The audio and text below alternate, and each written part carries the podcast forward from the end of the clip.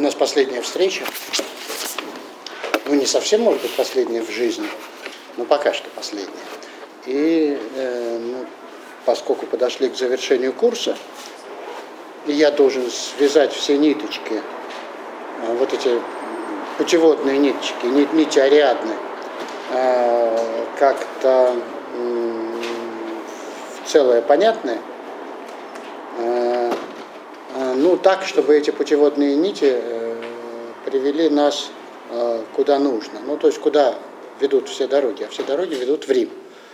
А, а вот Рим, Рим, который, как Борис Леонидович сказал, что это вот старость назвал Рим, старость Римом. Старость это Рим, который взамен турусов и колес не читки требуется актера, а полной гибели всерьез. Вот, поскольку я человек старый, и потом ничего уже не могу откладывать, кроме того, последняя лекция, поэтому вот сейчас надо прояснить, значит, либо пан, либо пропал, либо состоялся курс, либо не состоялся. А, вот. А, а, а вообще-то вот всегда уже поздно откладывать, особенно эта философия об этом говорит. Но вот тут надо все это сделать. Поэтому я постараюсь быть лаконичным и, ну, насколько это возможно, внятным. Итак, э, почему пещера, почему обращение? Э, э, именно потому, что всегда уже. Вот мы в такой ситуации, что всегда уже что-то произошло, и всегда уже поздно. И нам не догнать времени, которое Пруст пытался нагнать. И вроде бы там нагнал его в каком-то смысле, в эстетическом таком созерцании. Но, но нет, все равно не догнал. И вот всегда уже поздно, мы всегда уже опоздали, всегда уже оказались в мире без нашего на то согласия. А, мы в мире, в мир всегда уже заброшены. А, слово заброшенность, хайдегеровское слово, геворфенхайд. А, и вот опоминание наше, оборачивание пещеры, да, платонская, в том и заключается, что вот оказавшись тут, не зная почему и как это все произошло, мы и спрашиваем, где это я, чего это я, зачем это все, и зачем это все мне или вообще, зачем это все. А, а, таким образом, обращение в смысле опыта себя, это то место, где завязываются все отношения. А, я могу относиться к чему-то, к себе, к вещам, к другим животным, там, вещам природным, искусственным и так далее. А, вот это отношение, оно хитрое очень. На самом деле слова все требуют пояснения, как вы уже убедились и знаете это и без меня. Например, это можно сформулировать так. Нам открыто сущее как сущее. То есть во философии занимается сущим как сущим, но оно нам открыто вообще-то людям всем, не философам. В каком смысле? А, а, вот а, мы, как и животные, только, правда, иногда хуже животных, различаем запахи, цвета, разные вещи, камни, деревни, людей. Но в отличие от животных мы знаем, что это запахи, цвета, камни, деревья. Вот вот э, тут где-то мы нащупываем это сущее как сущее, открытость сущего как сущего. Это только люди, в принципе. Это, открыт, это открытость сущего как сущего и есть то, что называется миром. Поэтому ни мир без нас, ни мы без мира. Хотя мир всегда уже. Он задолго до того, как мы, каждый из нас в нем оказались. И, очевидно, будет без нас. Но никак не без того, чтобы в нем, не, чтобы в нем было хоть одно дазайну, без перевода оставляем хайдегеровское слово, для которого и благодаря которому он и будет миром. Довольно сложная штука э, для понимания. Таким образом, наше отношение к сущему как к сущему не такого рода отношения, в которые вступают, а могли бы и не вступать. И без того наличные члены отношений. Вот как бы вот есть вещи, которые вступают в одно отношение. Сначала часы э, и мобильник соотносится друг к другу а потом они в другом отношении. Вот как-то так я их там положил, они поймут. Понимаете? Это не то. А, а, а, это сама артикуляция мира, то есть его сочленение в целое. Мир – это сбывание мира и меня в нем. Мир, как и смысл, есть всегда событие, иначе артикуляция мира и смысла. Я обретаю себя всегда уже в мире, который всегда уже сбылся, как то, в чем я себя обретаю, или во что я оказался заброшенным. Тем самым мир сбывается как бы за спиной моего сознания, если тут воспользоваться выражением Канта и Гегеля. Слово сознание Гегель избегает, Хайдегер избегает, но, по крайней мере, тут понятно, о чем идет речь. И вот все, что все сущее, которое нам открывается навстречу, это внутримирное сущее. Оно нам открыто. Оно нам раскрывается, э, как оно нам раскрывается. Почему, как это происходит, что мы оказываемся в мире как бы за спиной сознания. Потом уже только вот из мира э, нас тянет что-то оглянуться на себя и вот, действительно осознать себя в мире. А, а, вот здесь важный нюанс хайдегеровской э, всех размышлений – это утверждение, что внутримирное сущее раскрывается нам в озабоченном устроении. А, язык у Хайдегера сложный, но именно потому, что ему надо вынуть нас из привычной субъект-объектной парадигмы. То есть мир – это не место, в котором существуют вещи, предметы, и в котором есть сознающий субъект, который вещи сознает. Вот мы волей-неволей все время съезжаем на эти рельсы. Потому как-то отойти и понять мир – не как производное нашего сознания, не как а, не в плане какого-то вот идеализма немецкого, того же гегелевского, э, спекулятивной философии, нет. А, а вот а, как же?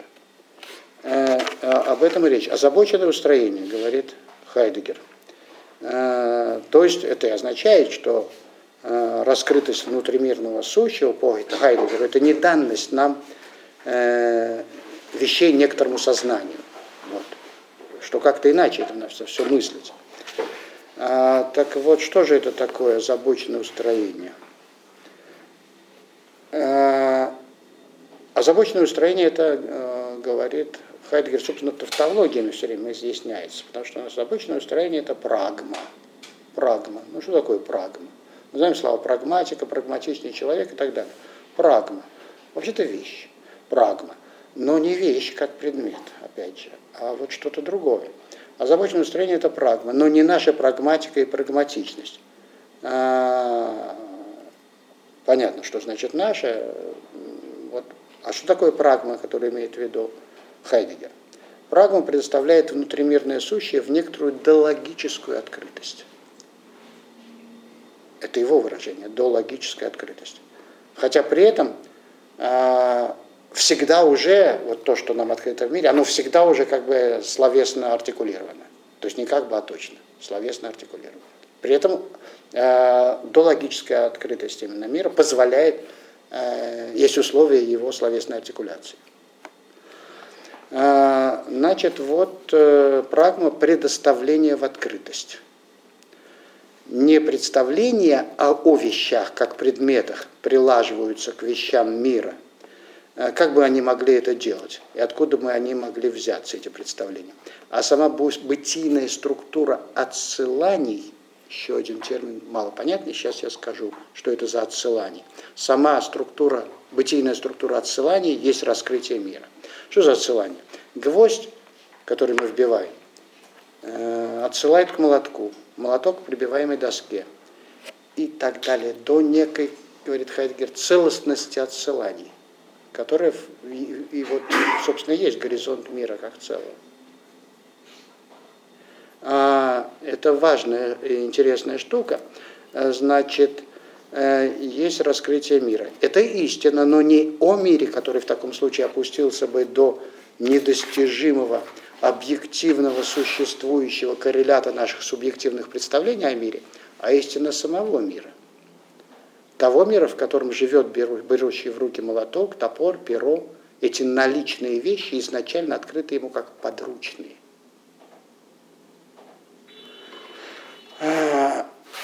Для сознания, знающего себя сознанием, я, я все время отсылаю, как бы вот смотрю, вот это новая европейская парадигма. Я сравниваю вот новая европейская, как о то, от чего мы должны как бы оттолкнуться, сделать тот самый шаг назад, о котором говорит все время Хайдегер. Поэтому приходится говорить о сознании, о новоевропейских делах. И вот от них как бы отталкиваться. До сознания, знающего себя сознанием и обретающего точку опоры в самосознании, сколь бы оно не хотело быть объективным, и именно потому, что оно хочет быть объективным, вещи прежде всего объекты, с которыми можно иметь дело, и значит употреблять их так или иначе. Это ему, сознанию, вещи каким-то образом даны. Но Хайдегер потому и ведет речь не о сознании, а о предоставлении в несокрытость, совершающемся в, прагме, и по-русски я сказать этого лучше не могу, что не значит, что можно, нельзя вообще сказать это получше. Можно, но у меня не получается. А, а, потому что мы всегда уже имеем дело с вещами, э, имеем дело, с, уж, всегда уже имеем дело с вещами. И в этом самом имении де, с ними дело, они нам изначально даны. В этом смысле мы не можем не иметь дела с вещами. Вещи окружают человека в качестве дельных, подручных, то есть всегда уже употребляемых и употребленных. Предметы они потом. Гвозди забивают молотком, а не вещью. Прагма раньше вещи, потому что вещь как вещь, ею, прагмой и предоставлена в несокрытости. Э, сложный момент, поэтому тут надо кое-что прояснить. Вот разъяснение на эту тему. Э, Хайдегер из «Бытия и времени». Молоток – это не то сущее, которое могло бы быть в своем бытии изолированным. Его бытие подручным означает, что он служит для забивания гвоздей в своей подручности он всегда отослан к чему-то такому, как гвозди. И также гвозди имеются не изолированно, они служат, они служат для закрепления материала.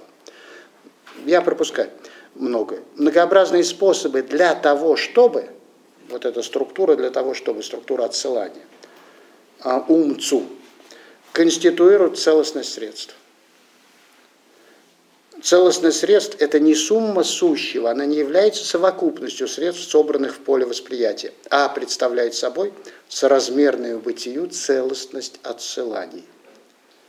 Антологическая структура отсыланий, присущая подручности, далее эксплицируется посредством антологического термина «имение дела».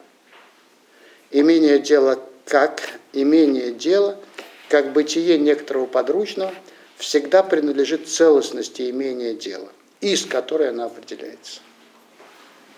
Это разъяснение э, вот, к замечанию Хайдегера о молотке фон Германа, э, Фридриха фон Германа, который много комментировал Хайдегер и так далее. Вот, целостность имения дела. Э, и поскольку прагма это и предоставление в открытость, и само предо... и, и предоставленное в открытость, то, то, ну вот что, и предоставленное в открытость, и само предоставление, то в Прагве вещь открыта своей собственной открытостью. Не нашим о ней представлением. Вот в чем. Почему Хайдегер говорит, что феноменология, всегда, всякая философия – это феноменология, и не отказывается от этого. Ни, ни, никакие повороты его от этого не уводят никуда. Феноменология – вещь открыта своей собственной открытостью. Конечно, это феноменология не Гусселева, а именно Хайдегерова извод феноменологии, но вот он. Не нашим о ней представлением, потому что наше представление всегда надо приводить в соответствие вещи. Феноменология, собственно, с этого и начинает, что мы этого не можем сделать, значит, давайте э, сделаем редукцию. К чему редуцируем? К сознанию. А Хайдегер не редуцирует к сознанию. Не, не, не говорит, что вещи нужно взять, сознаваемые только как сознаваемые, и тогда у нас получится феномен вот, истинный.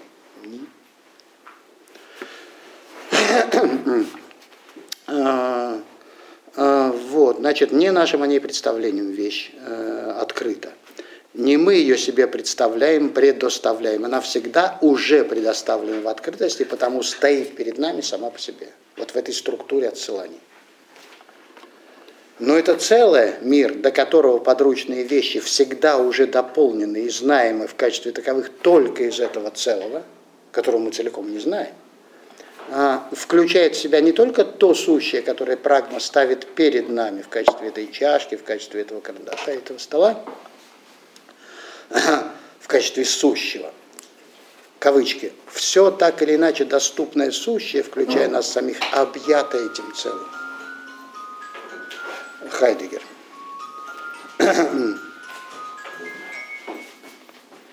Э, э, вот комментирует Бибихин. Э, Хайдегер хочет увидеть вещь не как мы ее себе представляем, а как она стоит сама по себе. Примечание к докладу вещь. А далее в примечании говорится, о трудности задачи можно судить потому, что для Канта, например, на вещи самой по себе всякий разговор кончался. Для Хайдегера все по-настоящему только здесь и начинается. И это правильно. Э, мы сами вобраны в это целое, но однако не так, как прочие сущие, доставленные в несокрытость в прагме. Мы вобраны в целое мира так, что не находим в нем для себя места. И от этого нам бывает не по себе. Э, вот это не по себе Хайдегер называет фундаментальным настроением. Э, и как дальше будет ясно, речь не о психологии идет. Вот это очень интересно, что термин фундаментальное настроение, а речь идет вообще-то о логосе, об онтологии, о логике, как онтологии. И вдруг тут оказывается настроение фундаментальное. А, на, нам не следовало бы бежать от него, стараться отвлечься, как мы обычно делаем, разгоняя тоску. Не обязательно пьем, но отвлекаемся деятельностью какой-нибудь. Например, научной, исследовательской, туристической, благотворительной, на благо себе, ближним, дальним, обществу, человечеству. Или просто вот развлекаемся, как, как можем. Только бы нам не было э, вот, не по себе. Потому что не по себе это нехорошо. Вы сами знаете все, когда не по себе. Э, и вот оно, это настроение, важное, настолько важное, что фундаментальное, говорит Хайдегер. А, почему он так говорит? Потому что феномен тоски нам не по себе показывает нам нас самих в нашем сущностном устроении, вобранных в целое мироправление, мы же включены и правит вот это целое, которое мы не знаем, мир, который индуцируется как бы структурой отсыланий в прагме. И в это целое не умещающихся таким, э, так, э, не умещающихся таким образом, что сама наша неуместность в мире оказывается конститутивной для мира, в котором мы живем и в котором нам открыто сущее для как сущее. Вот это сущностное устроение нас и мира и ухватывается термином онтологическая разница, или онтологическая дистинкция, или онтологическое различие, как угодно, о котором у нас речь, который я должен сегодня прояснить. Если не прояснюсь, то вот кончать с собой я не буду, но это будет печально. Хотя неизвестно, это трудно очень прояснить, и как получится. что для этого нужно все время понимать то, что говоришь. А когда говоришь, это очень трудно делать. Сами знаете. Когда с собой сидишь, и так думаешь, ну понимаешь. Как начал говорить, да, ага, и потерял. Вот мысль и, и слово разошлись. Ну, разошлись, и ты, ты молотишь там уже все автоматически чего-то. И понимаешь, что хана. Это часто бывает чаще всего. Антологическую разницу нельзя понимать как связь в наличном. Э, э, тут я ссылаюсь, я на разные трактаты Хайдегера ссылаюсь, и чтобы вообще время не сэкономить, я позволю себе не, не, не давать сноски. Если надо будет, я это могу сделать. Э, кавычки, связь в наличном. То есть как различие сущих. Нельзя понимать эту связь.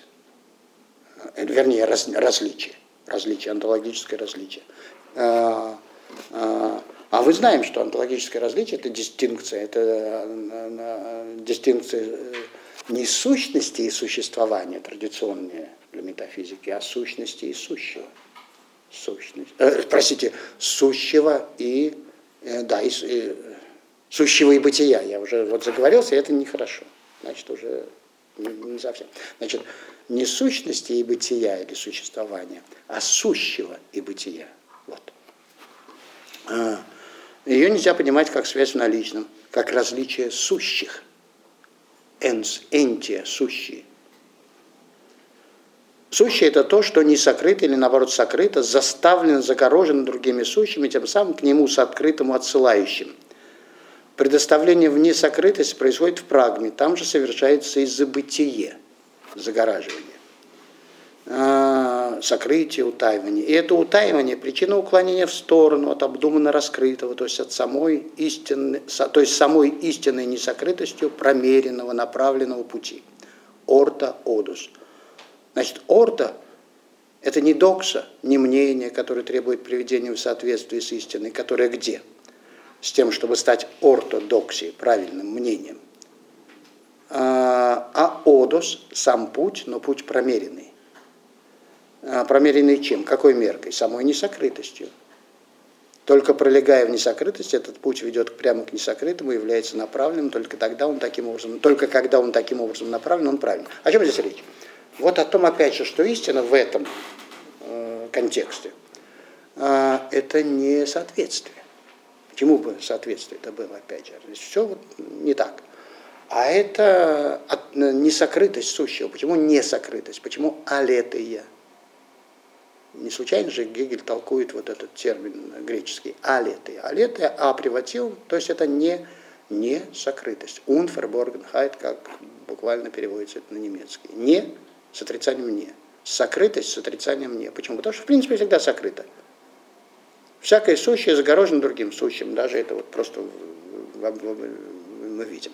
Оно, но, но, но, но каким-то образом оно открыто. Значит, как истина это и есть сама вот эта несокрытость. И правильный путь, он как бы промерен, но чем? Самой несокрытостью, а не каким-то нашим представлением о какой-то истине, которой должно соответствовать сущей. Об этом речь, и это напрямую связано с сутью вот этого онтологического различия, о котором идет речь у меня. Это как бы вот примечание по, по поводу истины тоже. Так почему же не нам не по себе, или мне не по себе, если я в мире, и тем более, если у меня все как у людей? Если я как-то сносно устроился в мире. вот это тоже не пустой вопрос. Ой, все, значит, нет, по боку надо. Вот. Нет, хорошо. Я очень хочу, чтобы у нас у всех все было хорошо. И у меня в первую очередь, ну просто каждый ближним озабочен, ближними все-таки, как, как ни крути. А, тем не менее, это не значит, что так сугубо за чей-то счет. Нет, ну все равно все хорошо, и вот отсылание, структура отсылания, это озабоченность, она потому и, и вот творит этот самый мир, индуцирует его, потому что мы озабочены тем, чтобы вот все было, было. Не озаботимся, так и не будем. А, э, так вот, почему же не по себе? А вот потому что заброшенность. Иногда. Вот это нас не по себе, это иногда, редко.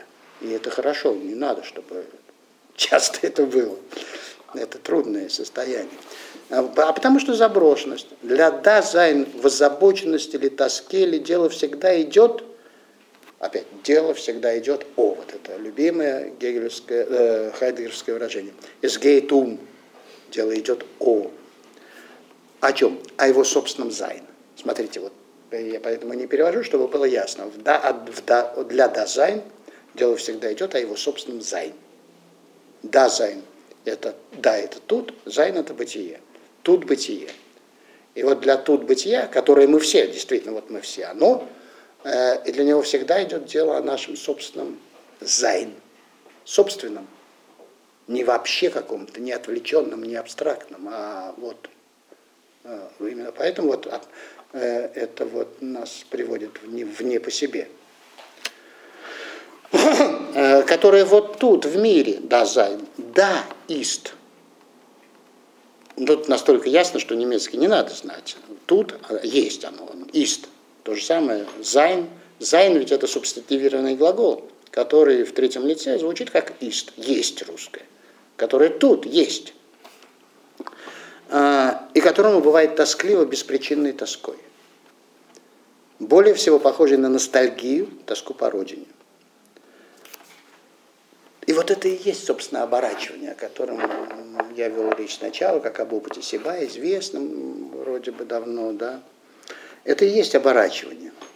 Я могу обернуться только из мира, вот, в котором я уже устроился сносно, там, относительно сносно или как-то. Я уже многое умею, много знаю. А, ну, и только из этого мира, только из как-то всегда уже понятого бытия которым я озабочен, как моим собственным. я могу спросить о смысле бытия. Озабоченное устроение прагма вжила, в кавычках, меня в мир, э, научила быть. Я многому научился. Так вот, уже бытие в мире, как или наученность быть, обязательно предшествует возможному оборачиванию, которое порой вообще не случается, если человек так успешно от тоски убегает. Расправился, все, залил тоску, все хорошо. Э, оно вообще не случается. Правда, разве что перед смертью самой. Не исключено, что это, в общем, у большинства бывает. Если он умирает, потому что не все еще умирают, некоторые просто кончаются. Как, как, ну, я не хочу третировать животных, потому что вот э, Хайдегер, тем более в переводе, это ужасно, животное околевает. Нет, я думаю, что не так.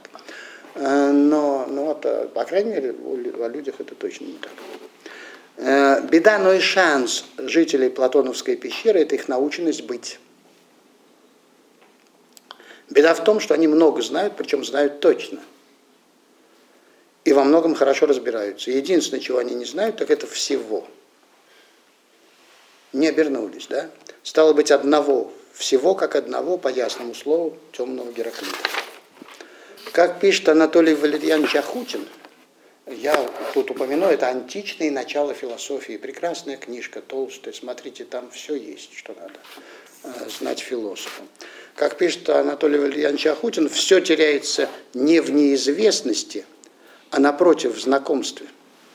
В том, как мир сообща освоен, в форме освоенности, каждая безразлично присвоена другим.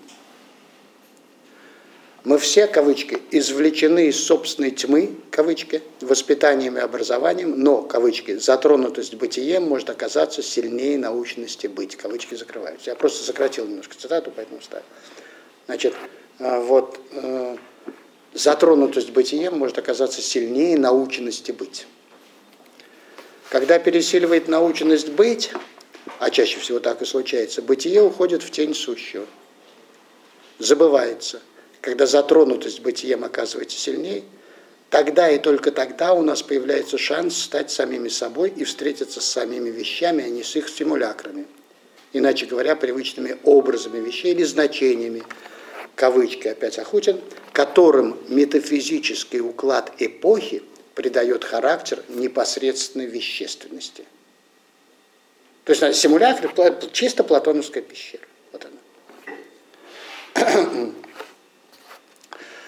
Ну вот теперь некоторая схема, просто я уже много говорил на предыдущих лекциях о том, как же это бытие уходит в тень сущего, или как оно забыто оказывается, забвение бытия, пресловутое. Очень коротко.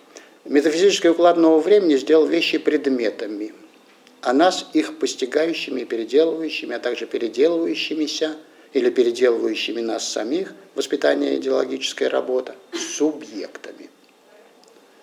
И отойти нам от этой парадигмы ну никак. Это и есть забвение бытия. Но виновата не философия, не Декарт с Кантом. Их делом было мышление, стало быть бытие. И они хорошо это дело сделали. Они поняли то, что должны были понять. Но наше понимание сделанного ими, распространившись, сделало расхожим, сделалось именно вот этой парадигмой, в которой мы, впряженные в нее, тянем лямку и не можем вытянуть. Слишком тяжела поклажа. Вся новоевропейская наука и техника, вся история последних трех столетий. Ранее Средневековье сделало мир иерархии сущих. Это была другая парадигма. Вот которую и осмыслили, и переделали, и сделали другую эпоху. Кто? Ну, она сама сделалась, но в частности э, Кант, Гегель осознали и написали как. И всем время стало другим. А, и вот а, ранее Жиренева сделал мир иерархии, су, иерархии сущих, поделив все, что не есть, на сотворенное и несотворенное.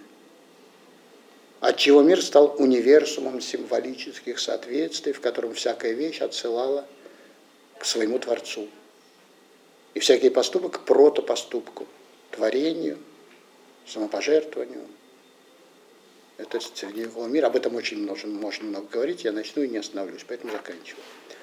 Еще раньше античность. Вообще ставлю многоточие, я много про это говорил. про платоновскую пайды.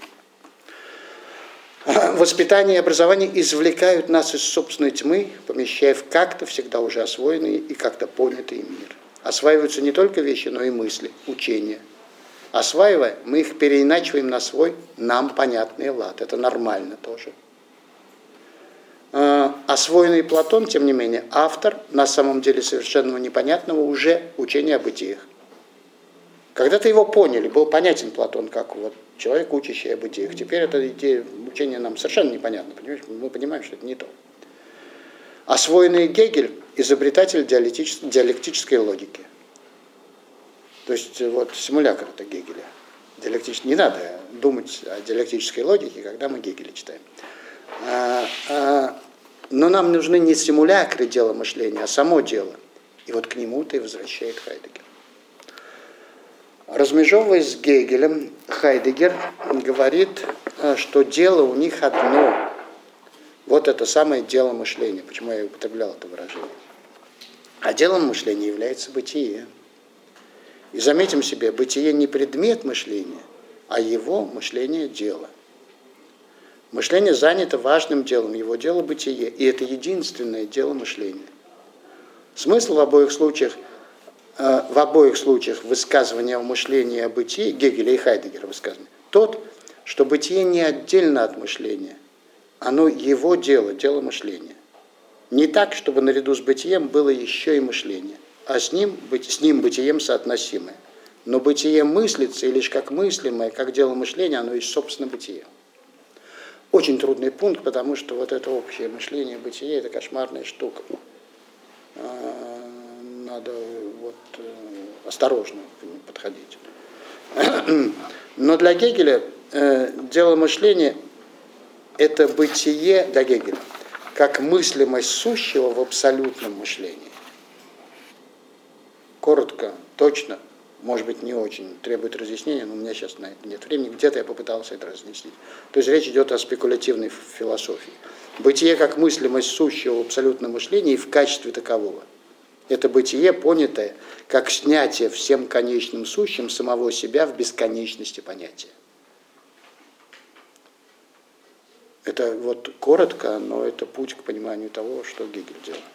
Исходной точкой такого понимания бытия стала, как мы выяснили с вами, образовательная парадигма, когда истина впряглась в одну упряжку с образованием, а завершением формирования субъектно-объектной парадигмы нового времени времени картины мира, в котором истина получила статус соответствия представления о вещи, самой вещи, со всеми пресекающими отсюда вопросами. И вот Гегель, исходя из этой ситуации, решает дело, решает по-своему. Вот говорят, что абсолютное понятие. Все, все конечное само, не какой-то высшей силы, а само снимает себя в бесконечности понятия. Это надо как следует у Гегеля продумать. Но ну, сейчас мы на этом не можем останавливаться. Просто поскольку Хайдгер говорит, вот Гегель, а вот я, и говорит коротко, мне пришлось об этом сказать тоже. А, а, значит, э, вот. Это дело мышления для Гегеля. Тогда как для Хайдегера дело мышления это, вот здесь внимание, тождественное, das selbe, тождественное. Тем самым бытие – то есть вроде бы вот все слова те же самые.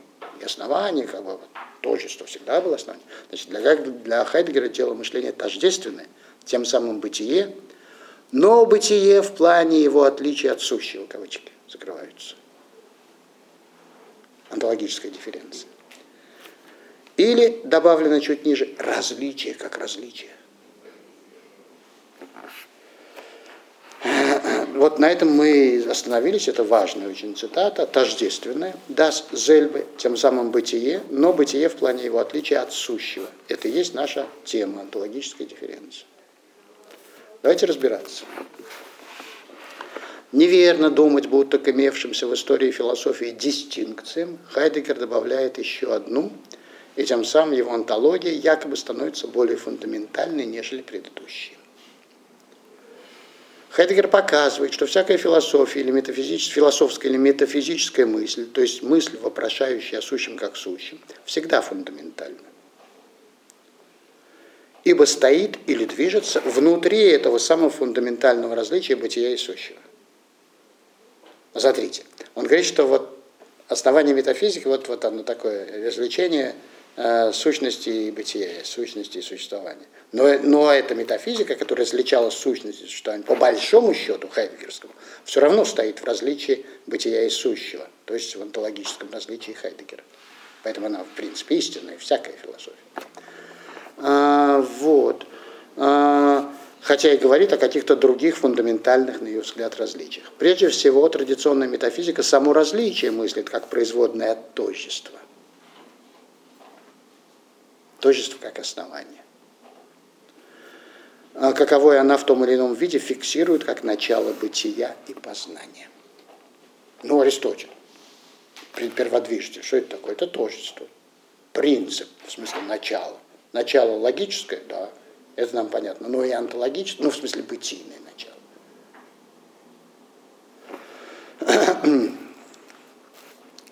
Так вот, аналитика дизайн, или вот так называемая фундаментальная онтология, как начало философствования – с самого начала устраняет возможность вести речь о каком-либо сущем, существующем, имеющемся, путь даже в некоторой запредельной сущему области, то есть в каком-то мета, вневремен, вневременном, и вот это главное, основании бытия и познания.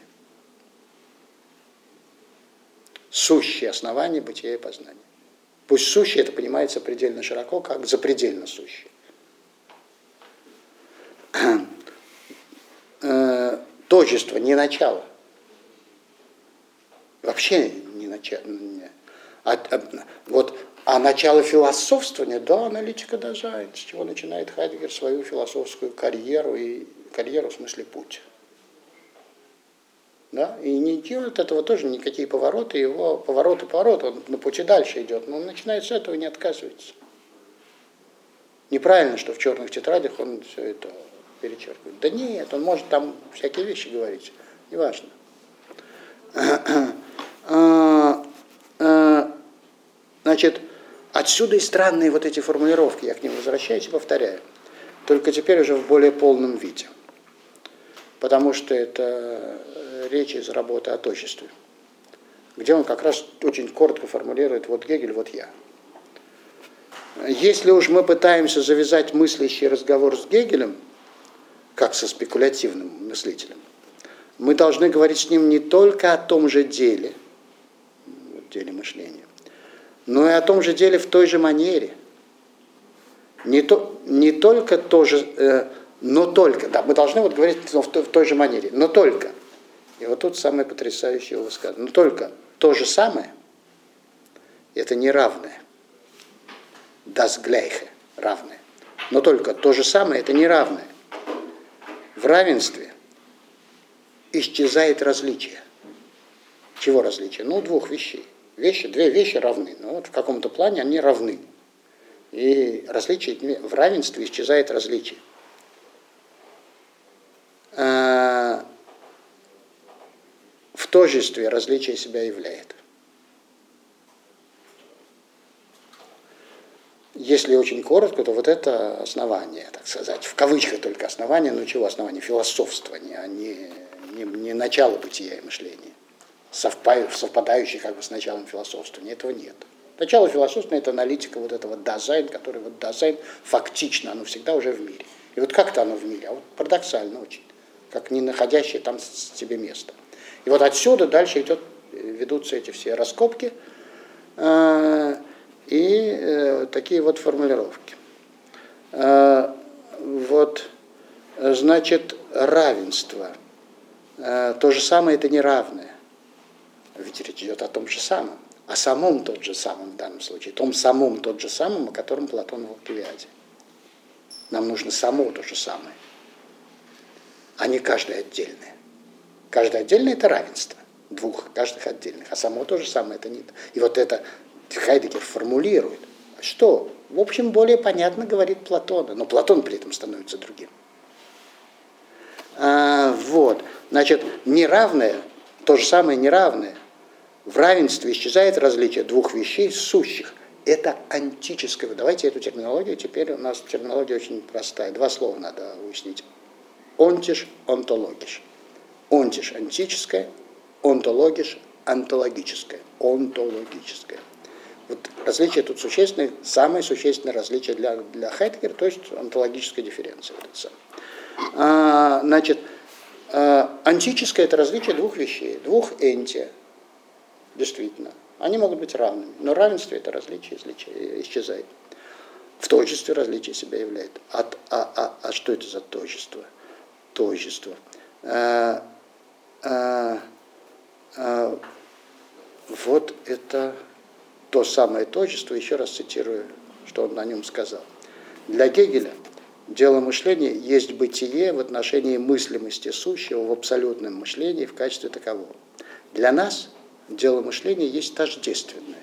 Вот оно. Даззельбе. Да? Тем самым бытие. Тождественное. Тожество в понимании Хайдегера. Тем самым бытие. Но бытие в отношении его отличия от сущего. Сформулируем это еще точнее. Продолжение цитаты. Для Гегеля дело мышления есть мысль как абсолютное понятие. Для нас дело мышления, согласно предварительному именованию, есть различие как различие. Как выделено курсивом. Различие как различие.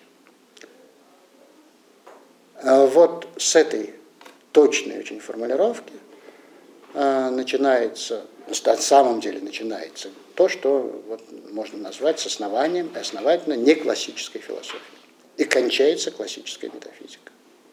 Потому что все остальные разговоры о неклассическом мышлении, но они такие популярные, публицистические, э, какие угодно. Вот, исходя из э, этой цитаты, надо как-то разобраться ontisch, ontologisch. Все-таки поточнее. А, так вот, ключевая наша цитата, цитата дня я заявлял на прошлой лекции, или на позапрошлой. Антическое, онтическое отличие дазайн в том, что оно онтологично. В переводе Владимира Вениаминовича Бибихина антическое отличие дазайн я оставляю без перевода, в том, что оно существует – онтологично. Как еще по-русски сказать? У Хайдегера стоит ist, ontologisch ist. И это ist выделено курсивом. И оно на конце стоит, а конечная позиция, она всегда значимая. Онтолог... И поэтому вот эта немецкая фраза, как она неправильно и хорошо не переведена, все равно она по-русски недостаточно. Das ontische Auszeichnung des Daseins liegt darin, ну, заключается, лежит в том, тут вполне можно опустить лишнее, в том, как это правильно Владимир Леонидович сделал, das es ontologisch ist. И мало того, что это ist на конце стоит, конечная позиция его акцентирует, выделяет, на нем логическое ударение, но оно еще и курсивом выделено. Значит, что значит антическое? Вот наши особенность, наше преимущество как вещей в мире, мы же все равно вещи в мире тоже. Да? Так вот, наше э, антическое преимущество в том, что мы онтологичны. Онтологиш. Что значит онтологиш? Вот и значит ничего иного, как спрашивает о бытии, понимает как-то в бытии, озабочено бытием, как своим вот собственнейшим. Нам всегда есть дело до этого. И вот дело, поскольку это всегда э, не, не, не, не, не гарантировано, не прояснено и так далее, э, это наша озабоченность проявляется в феномене тоски, нам не по себе.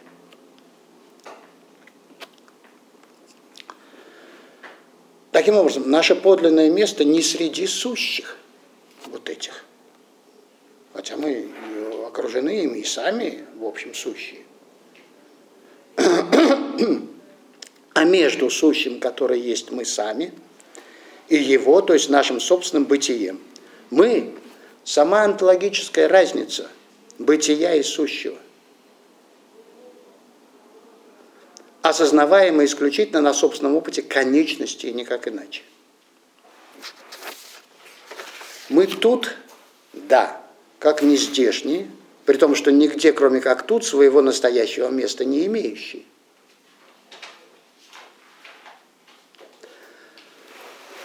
Человек, кавычки, отсутствует в изначальном смысле, никогда не наличествует,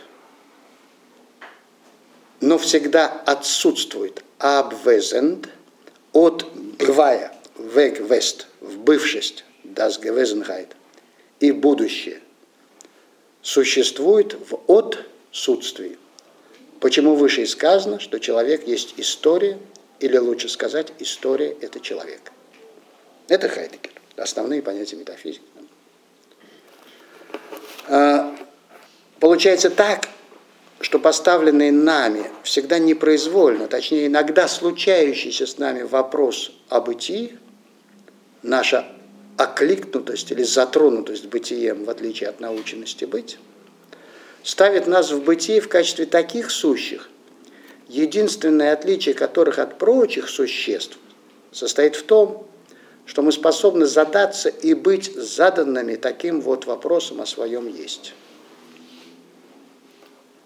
Наше онтическое преимущество перед ними состоит исключительно в том, что мы онтологичны через дефис. Это сомнительное преимущество заключается всего лишь в знании того, что мы есть, и вещи есть, и что наше собственное есть, есть время. Кавычки, в нашем вопрошании и искании, в наших метаниях и колебаниях дает о себе знать конечность человека. То, что совершается в этой обусловленности концом, есть последнее уединение, выделено курсивом, человека, когда каждый за себя, как единственный, стоит перед целым. Кавычки закрываются. Не суета с преодолением кавычках, преодолеть там Гегеля, преодолеть Платона, преодолеть не знаю кого, занимает Хайдегера. Для него это вообще не проблема. Речь идет о гораздо более серьезной вещи, о деле мышления, то есть понимании бытия. И его понимание автономии, самодостаточности, самозаконности, каковая у Хайдегера, как и у Гегеля, обеспечивается не понимающим, познающим и действующим субъектом, хотя тоже как не он понимает, а самим пониманием. А, Хайдегер, строгий феноменолог, за феноменом ничего не стоит, никакой самой по себе вещи, которая обеспечивала бы возможность явления, оставаясь сокрытой. В том числе такой умственной вещи, умственной, потому что феноменологически не проясненной, как интенциональность сознания. Вещи явлены не через посредников, как бы эти посредники ни назывались, пусть хоть сознанием, а in persona. Лично. Однако за явленными вещами все-таки что-то есть, что явлено вместе с вещами в самих вещах и тем самым сокрыто.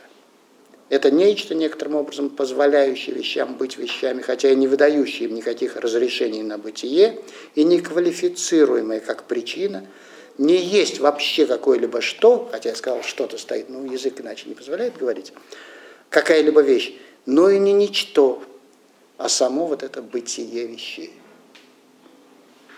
Вот о нем-то, о бытии вещей забыла традиционная метафизика, причем так капитально, что забыла, что забыла и что забыла. Итак, онтологическая разница – это не разница сущих, не различие. Э, Бибихин очень удачно переводит это разли, различие, но он, правда, там берет э, уже Дорида, э, в версии Дорида это слово говорит разнесение. Совершенно изумительно. Кавычки. Вопрос об этой дифференции, онтологической дифференции, становится тем более жгучим, когда выясняется, что данное различие, это Хайдегер, не возникает потом, и не возникает в результате одного только развлечения уже имеющегося различного, а принадлежит, э, спасибо, извините, ой, я не, не четким не сделал, все нормально, да, а принадлежит э, к тому фундаментальному событию, в котором движется дизайн как таковой. Кавычки закрываются. Но само дизайн как таковое – это сущая онтологическая разница – такое сущее, которое тут, потому что оно не тут. Оно неуместно в мире, без которого его нет. И вне которого нет места ни ему, ни какому-либо другому сущему. В своем существовании оно определено не тем, что оно есть, а всякое сущее есть что-то, что есть, существует. А, а своим непонятным, но собственнейшим есть. Оно есть, сущее есть. Da-Sein. Sein – бытие, которое тут, при всех парадоксах вот этой формулировки. А, при том, что есть, то есть бытие как таковое, просто так быть не может. Оно должно быть бытием чего-то. Поэтому оно и названо старым словом «дазайн», которое в языке, обычное слово в немецком языке, тем более философском, и означало наличное бытие. Но в этом «дазайн» разбужена вся скрытая парадоксальность бытия, которая тут. Но где оно тут? Мы есть как разнесенные, как идущие в разнос. В этом смысле у нас нет сущности. Наша сущность и наше существование одно и то же. Мы суть то, как мы есть. У Хайдегер очень любил забавляться, вот где бытие? Вот вещи все есть, а бытие, может, оно тут, нигде его нет. Э, аудитория освещена, ist beleuchtet. Мы видим свет в свете, мы видим людей. А где ist? И все, значит, ищут ist и не находят. Ну, а оказывается, ist, ну да, Da-Sein, вот оно, мы сами. Как онтологически сущий, который, вот бытие, которое тут таким образом. Единственный случай. Почему и спрашивают тогда. Дазайн. Его бытие в качестве сущего, в открытости сущему, сделано в кавычках его же вопросом дословесным о есть. Ему, этому сущему, всегда есть дело до своего есть. Хотя бы оно даже, вот Дазайн, и не знало этого, и не формулировало это эксплицитно. Его что полностью определено его есть, и только из последнего может быть понято и понимается. Не обязательно даже в понятиях, это потом, а прежде всего прагматически, в очерченном Хайдегере смысле прагма. В своем бытии оно озабочено собственным бытием. Его бытие и собственное бытие всегда находится под вопросом не в том смысле, что оно подвержено всяким рискам, а в том, что оно изначально вопросительное, и только поэтому оно, его бытие, и может быть его собственным. Дазайн существует как сущий вопрос о своем есть, о смысле бытия. Э, потому что оно о нем знает. И лишь поскольку оно приоткрыто ему, то, что оно есть, ему, э, то, что оно есть, то, что оно есть, ему приоткрыто, ему открыты внутримерные сущие, которые о своем бытии ничего не знают.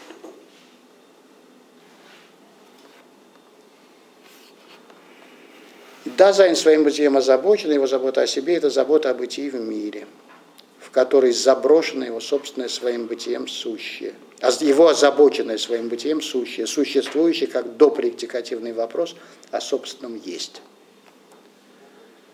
раскрывающий ему сущее как сущее. Это сущая вопросительность, кавычки, открываются. Всегда мы сами. Бытие этого сущего всегда мое в бытии этого сущего последнее само относится к своему бытию. Как сущее этого бытия, оно припоручено собственному бытию. Бытие есть то, о чем для самого этого сущего всегда идет дело. Кавычки закрываются, и потому, опять кавычки, сущность этого сущего лежит в его быть.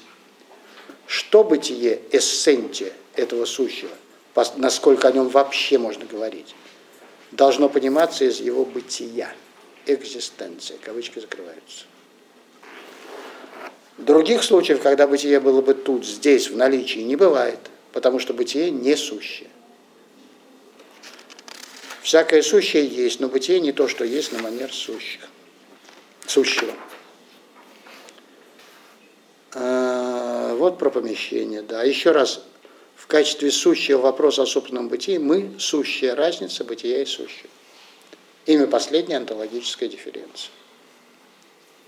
Только из аус, этого нашего бытийного места, или лучше сказать, бытийной складки, нам открыто сущее как сущее мир в целом, который мы, в который мы всегда уже заброшены.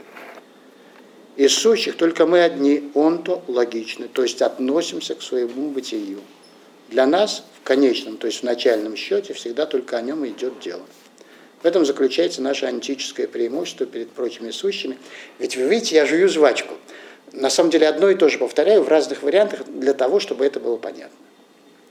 Э, наше антическое преимущество перед прочими сущими, которые есть, которые есть, но не так, что о своем есть, э, но так, что о своем есть, они знать не знают, ведать не ведают. Мы же всегда уже находимся в понимании, точнее в предпонимании бытия, которое открывается нам не рефлексивно, не благодаря рефлексии, а непосредственно, как наша собственная возможность быть. Понимание, говорит Хайдегер, принадлежит бытийному составу дазайн, как сущему, озабоченному своим бытием. Только изнутри этого допредикативного понимания возможно предикативное толкование. И надо перешагнуть Э, слово перешагнуть, это я перешагиваю транскендо. Транскендо. Э, надо перешагнуть трансценденцию откуда, да? Надо перешагнуть, у Хайдегера тоже есть этот термин. Надо перешагнуть толкование, толки, в том числе и ученый, чтобы вернуться к бестолковому пониманию.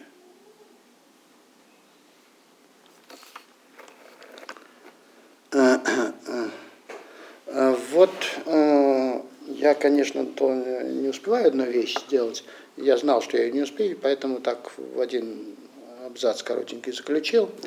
У Хайдегера очень, для того, чтобы вот не, не просто то, то, одно и то же в разных формулировках повторять, но как бы развернуть эту ситуацию. У Хайдегера есть в основных понятиях метафизики, огромный трактат, э, э, разбор э, Аристотелева текста об истолковании деинтерпретационе. Это деинтерпретационе очень маленький текст. И там тривиальное для нас содержание, вы его все знаете, если заглядывали туда, поскольку никто, начинающий изучать философию, не, не обошелся без того, чтобы туда не заглянуть. Там идет речь о подлежащем, сказуемом, то есть о суждении. Вообще, как это формулируется, все что такое апофантическое суждение. Э, и настолько для нас этот текст тривиальный, что мы его быстренько как он нам кажется, одним из самых понятных текстов Аристотеля, на котором не стоит останавливаться долго. Потому что там все как бы само собой разумеющиеся вещи. Вот загляните, вы увидите. Хайдегер все переворачивает. Как переворачивает? Просто насильно? Нет. Он разбирает Аристотеля просто немножко глубже, греческий текст, что он означает. И вот оказывается, что все эти вот наши, наш перевод и наше понимание Аристотеля – это позднейшее привнесение – из логики, которую мы знаем уже давным-давно, как формальную логику, мы понимаем вот этот текст Аристотеля. А изначальный смысл совсем другой. Там идет о другом речь. Там идет речь о а, вот а, сочленении сущего в целое, которое у него называется а, вот это символон, символ, в который трактуется не как означающий, который там имеет какой-то означаемый, нет, а как вот соединение в целое. Э, и это э, логос совершается, смысл аристотельского тезиса, э, гласящего, что логос совершается ката сюнтекен, как вот синтез символона, греческий путаем с русским, в том, что язык есть только у того сущего, которое по своей природе трансцендирует. Вот там перешагивание такое у Аристотеля. Конечно, это никакая не трансценденция новоевропейская, никакой не трансцендентальный там идеализм, что, что угодно. Другая, другое перешагивание, но все равно перешагивание.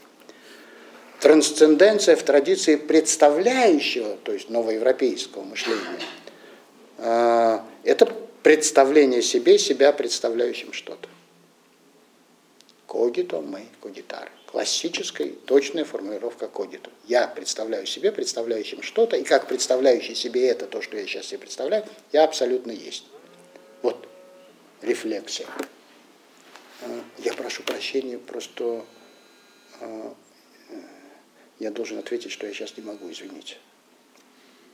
Просто тут важный. Да.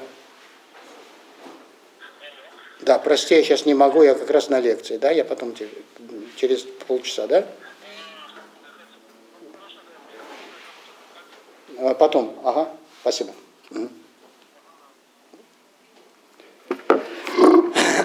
Да, так вот, трансценденция в традиции представляющего мышления – это предоставление себе себя представляющим что-то, когитум и когитар.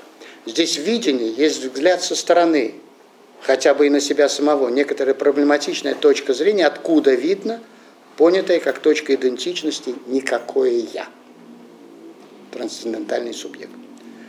Когда Хайдегер говорит, что язык есть только у того сущего, который по своей природе трансцендирует, он имеет в виду другое. Поскольку бытие несущее, оно чистая транскенденс. Чистое причем. Язык как изъявительное, то есть показывающее и скрывающее тем самым речь, есть только у того сущего, который по своей природе таково, что оно есть из своего есть. Трансцендентальная терминология в фундаментальной антологии Хайдегера – это способ объяснить невыводимость бытия из сущего и несводимость бытия к сущему. Бытие необъяснимо, кавычки, через сущее, но для любого сущего всегда уже трансцендентально. Хайдегер. Ведь пресловутое забвение бытия в том и заключается, что бытие толкуют на манер сущего. То есть вот это и есть онтическое полагание, как бы, онтиш. Бытие толкуется на манер сущего. Как основа, как какое-то запредельное, но все равно сверхсущее, но все равно основание. Основание чего? И бытия, и мышления. И мыслитель, который вдруг каким-то таинственным путем припал к этому основанию, стал черпать из него, может вот тут объяснять все из, из истинного начала и творит последнюю философию.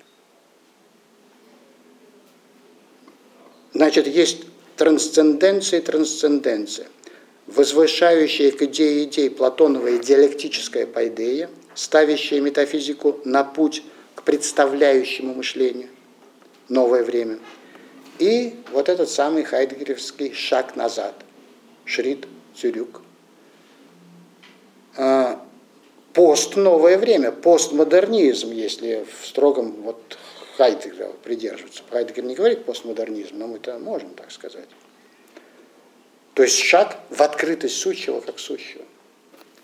Метафизическое трансцендирование совершается в направлении трансцендентного, как бы оно ни понималось. Хайдегеров шаг назад в направлении бытия, которое не сущее. Метафизика завершается как антология представления – фундаментальная антология начинается с открытости сущего как сущего. То есть что это получается? Что вот шаг этот Хайдегеров позволяет ему увидеть, узреть э, сущностное устройство традиционной метафизики, как онто, тео, логики. Вот эти все три слова, которые двумя дефисами объединяются, они значат одно, что онто речь идет о сущем, тео вверху этой иерархии находится Бог, который трансцендентное начало сущего. А, и что все это логика, но логика, понятая как логика логос определения, который вот эту структуру иерархическую как бы и воспроизводит. И это каркас, и устройство, сущностное устройство всей традиционной метафизики. И стоит, вот выделить его можно только различив онтиш, онтологиш, антическое, онтологическое. Поэтому вот эта разница – бытия и сущего, она фундаментальна для всех, и никуда она не девается. И в чем вот сейчас, то все можно, не обязательно там можно Хайдегера не читать, у него много слишком написано, можно вообще мыслить, и всякие, никаких тут рамок нет. Но помнить об этом нужно, уже нельзя об этом забывать, что вот это развлечение проведено, а оно забыто прекрасно. И критиками Хайдегера, и теми, кто так интерпретирует его часто – Просто оно как бы вот и не существует, уехало куда-то. А, мета, да. А, бытие – это, так сказать, глагольность сущего, прячущаяся за его же сущего существительностью. Ведь сущее то он-то, он-то, энс, причастие, да, а, причастно обоим и глаголу имени. Однако в метафизической традиции эта причастность была истолкована – Э, преимущественно как причастность всего сущего сущему изначально, единому благу, началу всякой определенности формы, с наличием которой связывалась самовозможность существования чего угодно. Вот почему основанием исходным тезисом гипотеза, гипотезой средневековой схоластики, ее изначальным расположением, задающим всевозможные в ее поле мыслительные ходы и позиции, э, стало различие, фиксирующее разницу сущего и сущности. И хотя это различие существовало, оно существовало имплицитно в, в античной философии, а эксплицитным оно стало в схоластике. Ну, в схоластике арабской, прежде всего, а потом европейской. Поскольку сущность самого, самого начала, в принципе, то есть никак и никогда не может быть постигнута и значитого этим же самым началом, как это внятно объяснил Аристотель, то есть никакая наука не может сама себя обосновать. То, но само начало все-таки знается в качестве сущего, существенного или поистине сущего, то знается оно ученым незнанием. Это традиционная тоже метафизика. Вот позиция ученого незнания не спасает. Она, это та же самая структура. А, как сущее из себя оно знается. Что означает теперь поистине сущее? Ну вот применительно к Богу. Энсасе. То есть Бог существует, он энсасе. А все остальное об алио, то есть творится Богом. Например, так интерпретирует схоластика. Истину откровения. А, а, вот. А, все же остальное сущее существует по истине, по этой вот истине как следующее за первым началом. Как далеко уехала такая апофатика, то есть ученое невидение, да, от сократовской маевтики, вещь очевидная. Также очевидно и то, что переворачивание этого воззрения остается в рамках общей метафизической гипотезы, как некая перевернутая схоластика. Но вот человек вместе с его тайной личностью, тайной человеческого «я» занимает место Бога и сам дает себе законы.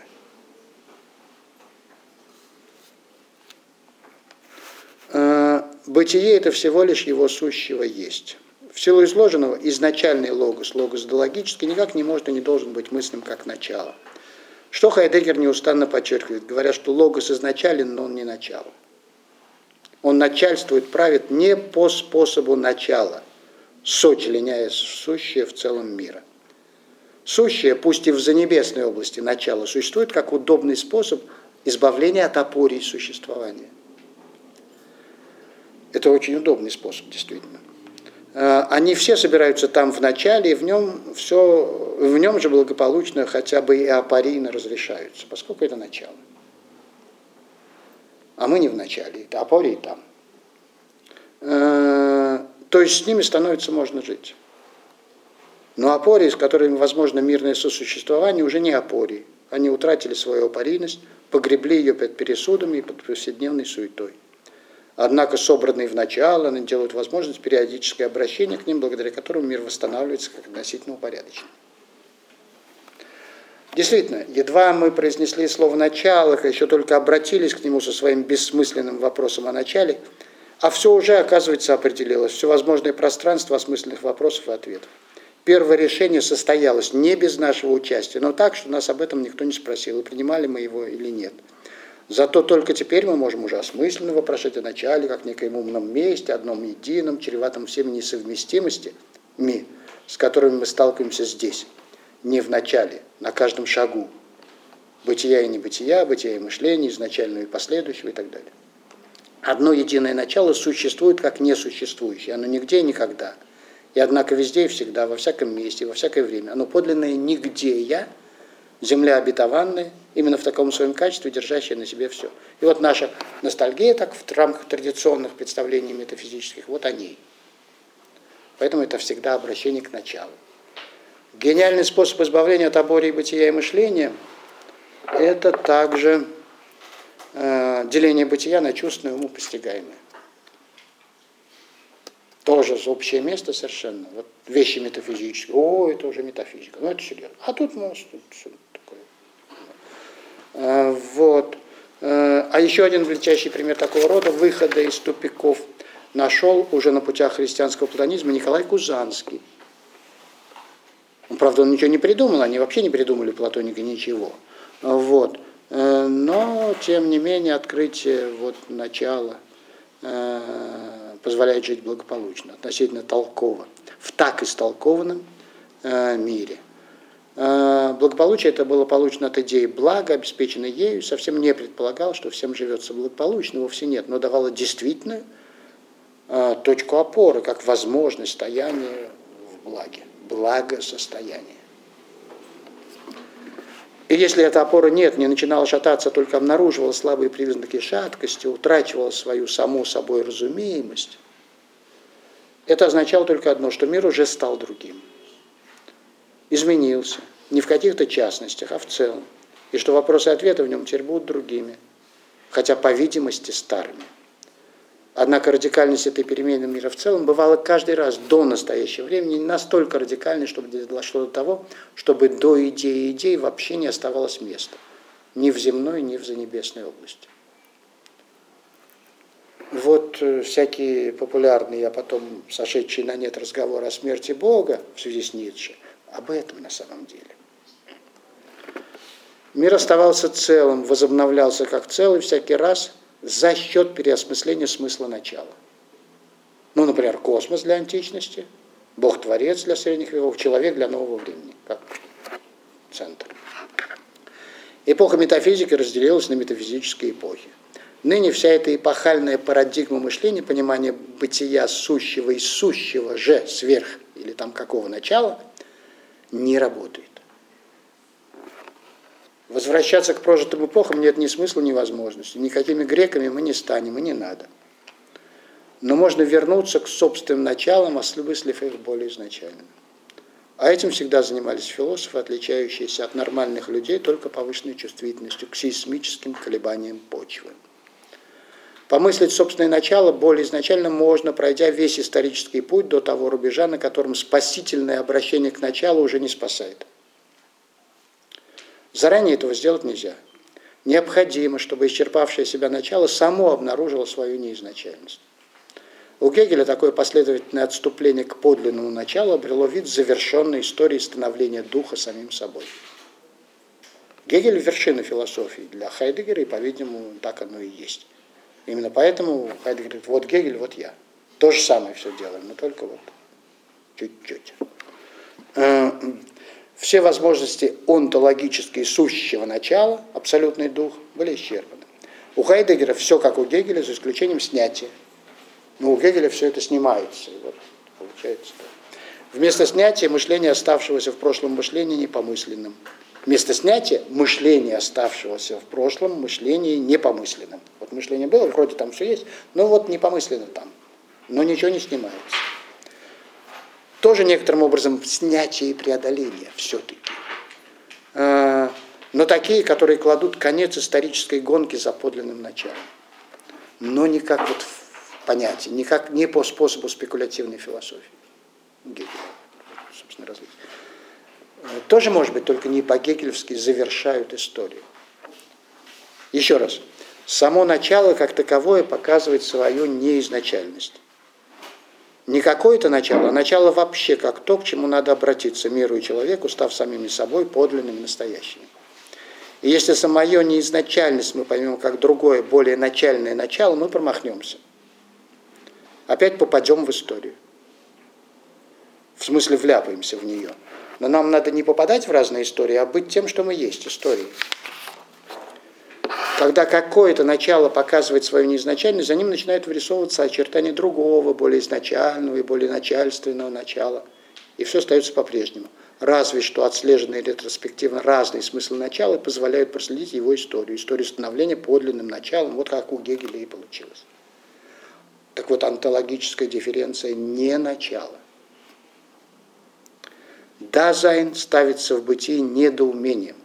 До ума дело не дошло по поводу своего «Da», что оно здесь. Ставится в бытии, проваливаясь в безосновность,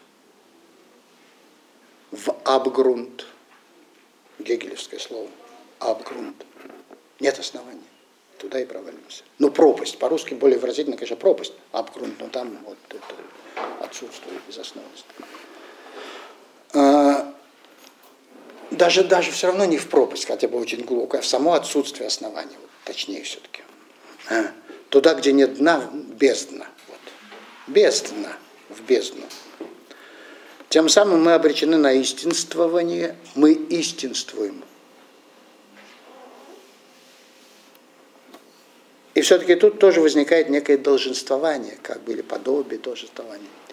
Если только мной дазайн, бытие оттаяло, то и отвечать за него мне. Ну, бытие прогалина бытия. Он говорит, прогалина Lichtung, это не просвет, вообще говоря, а прогалина, о котором говорит Хайдегер.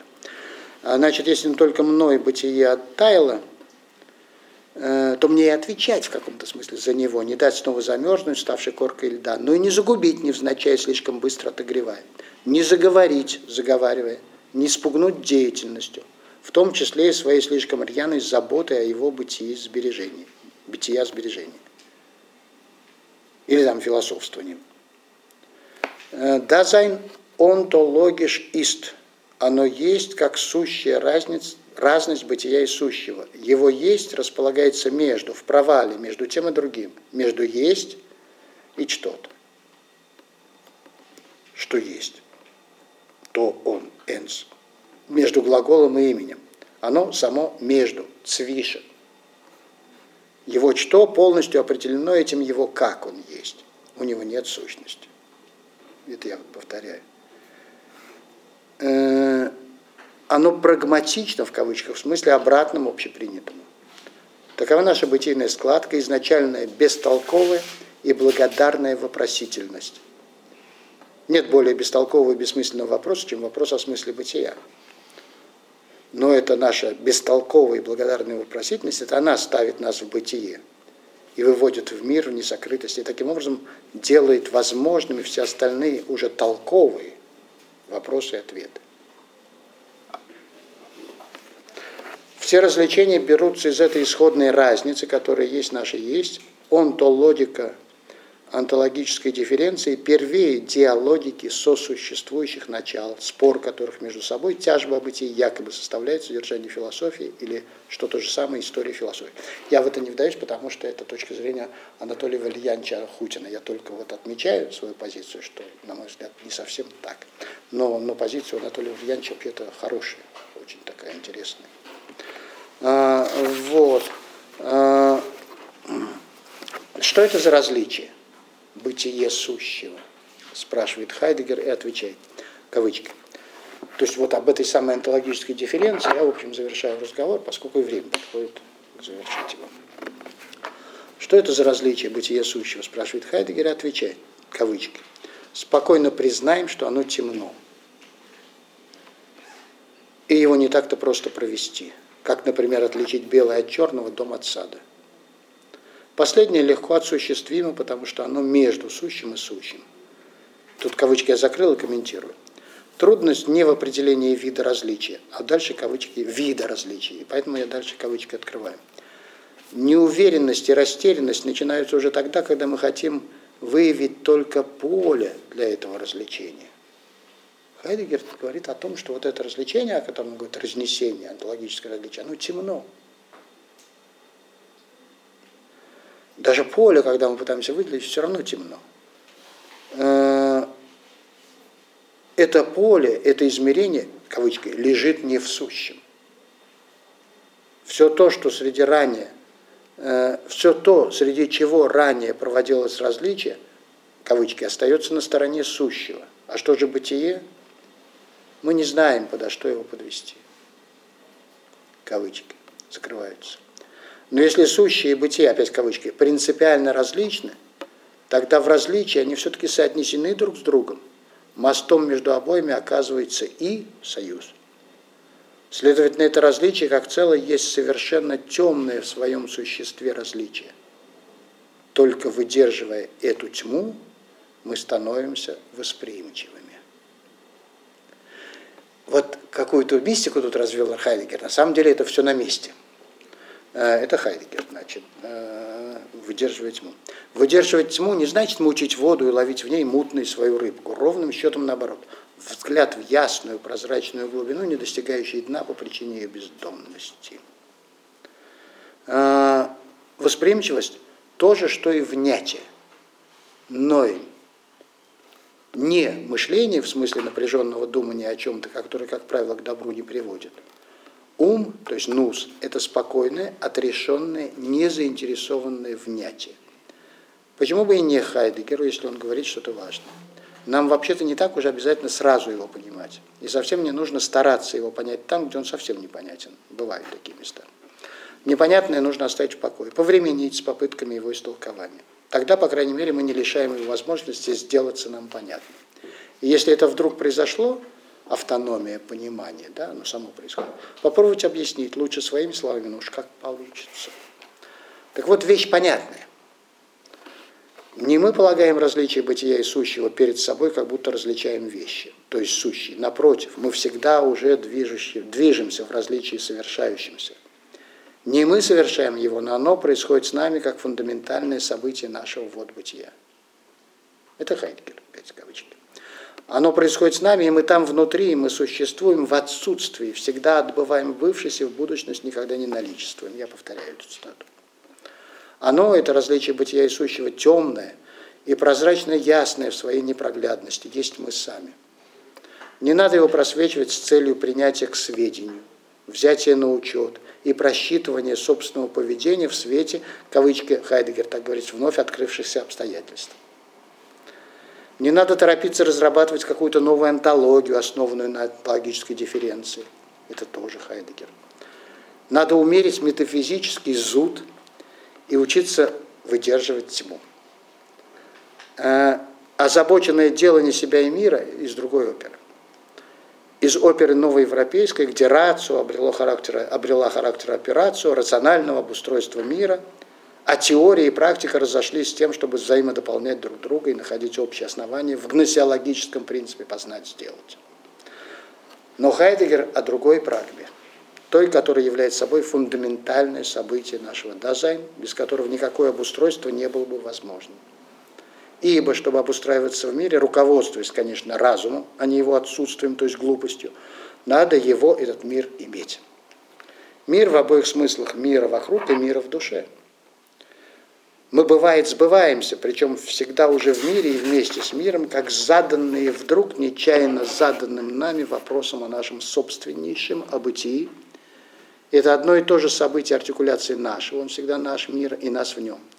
Заглянуть за это событие открытия мира с тем, чтобы подглядеть, как и чем оно обусловлено, тяжбой каких начал, нам не дано. Но все, что нам дано, нам дано благодаря этому событию, в котором сбываемся все, сбывается все в целом, хотя целиком мира никто не видел. И это все в целом, говорит Хайдегер, правящее. Оно правит в силу того, Э, что связывает. И, кавычки, несвязуемость надо объяснять из предметности, а наоборот. Вот это все Хайдегер все время так делает.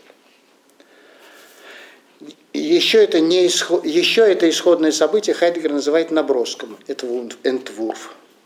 Это набросок забрасывающий. Он забрасывает нас в мир, в котором мы находим себя уже заброшенными. Нас никто не спросил. Но и мир набросан как целое в этом наброске. То целое, из которого и в котором Э, есть все, что не есть, и мыслимо все, что мыслимо. Темное, непроглядное в его прозрачной глубине э, различие бытия и сущего – это наше исконное место, на котором мы не можем оставаться, из которого не можем сойти. Это мы сами, восприимчивые, внимательно внемлющие, помимо того, что свободные из этого фундаментального различия мы способны внять сущему как сущему, и только потом и поэтому выносить о нем суждение, принимать решения. То есть жить в мире в качестве существ мирообразующих в точном Хайдегером смысле этого слова. И не обязательно быть при этом философами и ввязываться в тяжбу о бытии.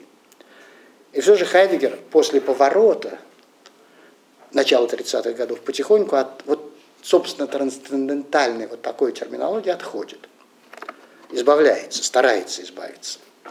На первый взгляд выходит обыденность. Боги вместе с Гераклитом греются у печки. Вот то, с чего я начинал.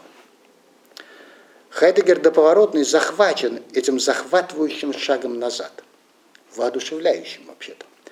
Только там, где риск и ужас смещения, там и блаженство изумления, та бодрствующая захваченность, которой дышит всякое философствование, энтузиасмус или вобоженность – дарующее бытие, данное как дар внемлющему. Так и сказал Заратустра, о менш, гиб ахт, внемли. Это Хайдегер. Это Хайдегер. Это не кто-нибудь, это он. Вот. А, значит, вот это внемлющий, конечно. Э, Хайдегер заканчивает основные понятия метафизики, это конец трактата. Ницшевская песня Заратустра. «О менш гиб ахт», положенная на музыку Густавом Малером. Вот «О внемли друг, что полночь тихо скажет вдруг». По-русски так это. Так вот, поздний Хайдегер тоже внемлет, конечно, внемлет. Э, и ничего принципиального в его философии не меняется. Вот это я говорю, может, я ошибаюсь. Но мне кажется, что нет, иначе бы не говорил. Но полночь стала говорить еще тише. Экзистенциальную тоску, настраивающую на бытие к смерти как подлинную возможность быть, он заменяет инстанцией непривычного через дефист. И также убавляет градус энтузиазма. Как объясняет питерский переводчик Хайдегера, после поворота философствование Хайдегера все больше напоминает герменевтику с характерной для нее разработкой новой терминологии, в которой нередко слышатся причудливые отголоски старых понятий. Это Шурбелев. Речь, в частности, идет о термине «das ungeheuere» – «ужасное», небывалое, чудовищное, огромное. Слово возникает в разговоре о греческих богах, кавычки, несущих свой свет в привычное и появляющихся в нем в привычном, как ему подобное. Вот как раз сцена о Гераклите, я ее читал.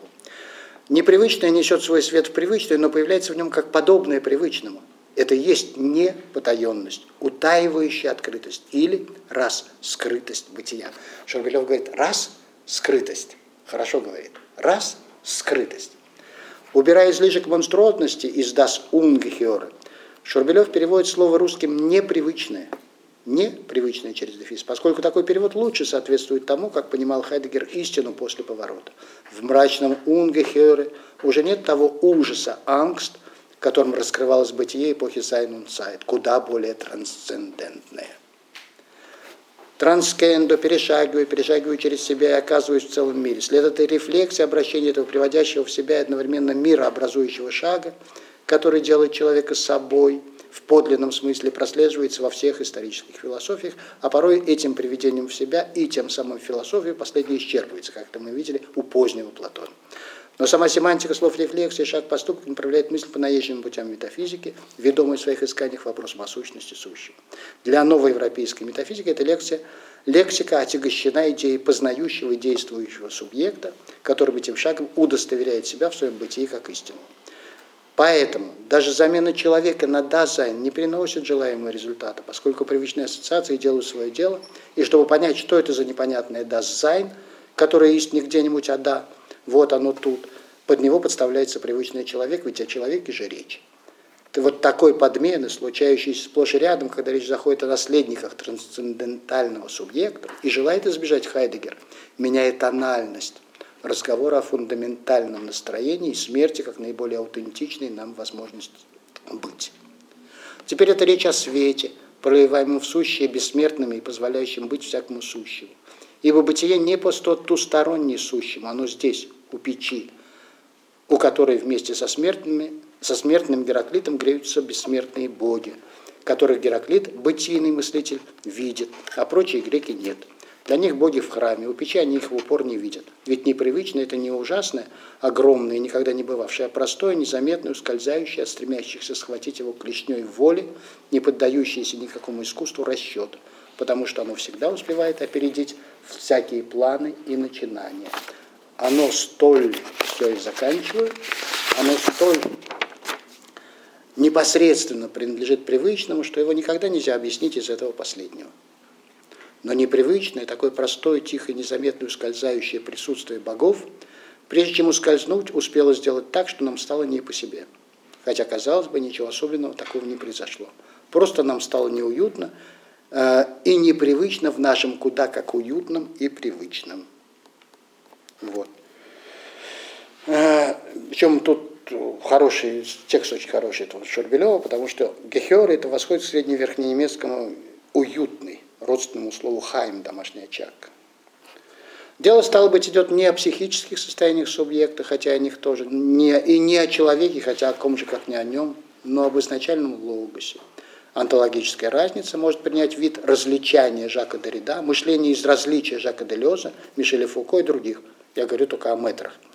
Но это потом, после того, как Хайдегер тематизировал различия бытия и сущего. Вернул философию к изначальному вопрошанию, вопросу о быть. Хотя вернул это уже слишком громко и определенно сказано. А человек – это такое сущее, которое задается вопросом о своем бытии в том смысле, что оно этим вопросом и задано.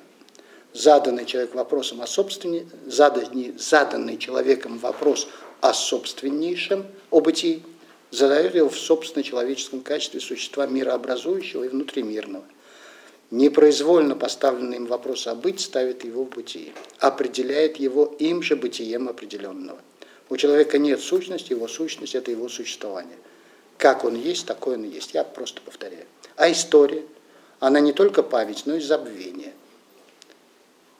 Не в ней бывают провалы и перерывы, но она суть чуть ли не из них одних и состоит – прекращается, не завершившись, и если и научает кого-нибудь чему-нибудь, то крайне редко. Спасибо за внимание.